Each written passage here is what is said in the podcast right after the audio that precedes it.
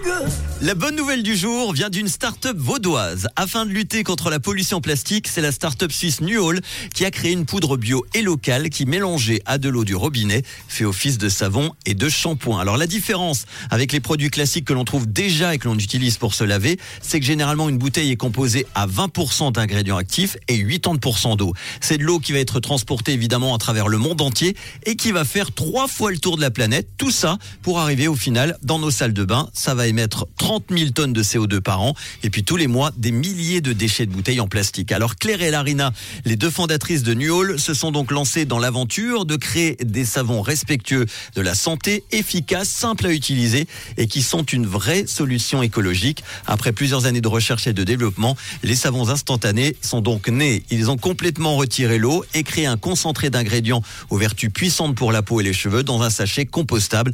Le résultat, moins d'émissions de CO2, moins 85% quand même par rapport aux autres savons liquides. Tous les savons instantanés ont été développés et sont produits en Suisse avec des ingrédients locaux. Ils vous garantissent donc la meilleure qualité ainsi qu'une réduction des distances de livraison de 90%. Ah, il faut savoir que rien qu'en Suisse, nous jetons 150 millions de bouteilles de plastique chaque année juste pour nos shampoings, nos gels douche et nos savons pour les mains avec Nuol. Donc vous achetez la bouteille une fois, vous la remplissez facilement à chaque fois grâce à leurs savons instantanés en poudre. Vous pouvez ainsi économiser 150 bouteilles en plastique en 5 ans. Pas mal, non? Si vous voulez en savoir plus, rendez-vous sur le site nuol naturals.ch.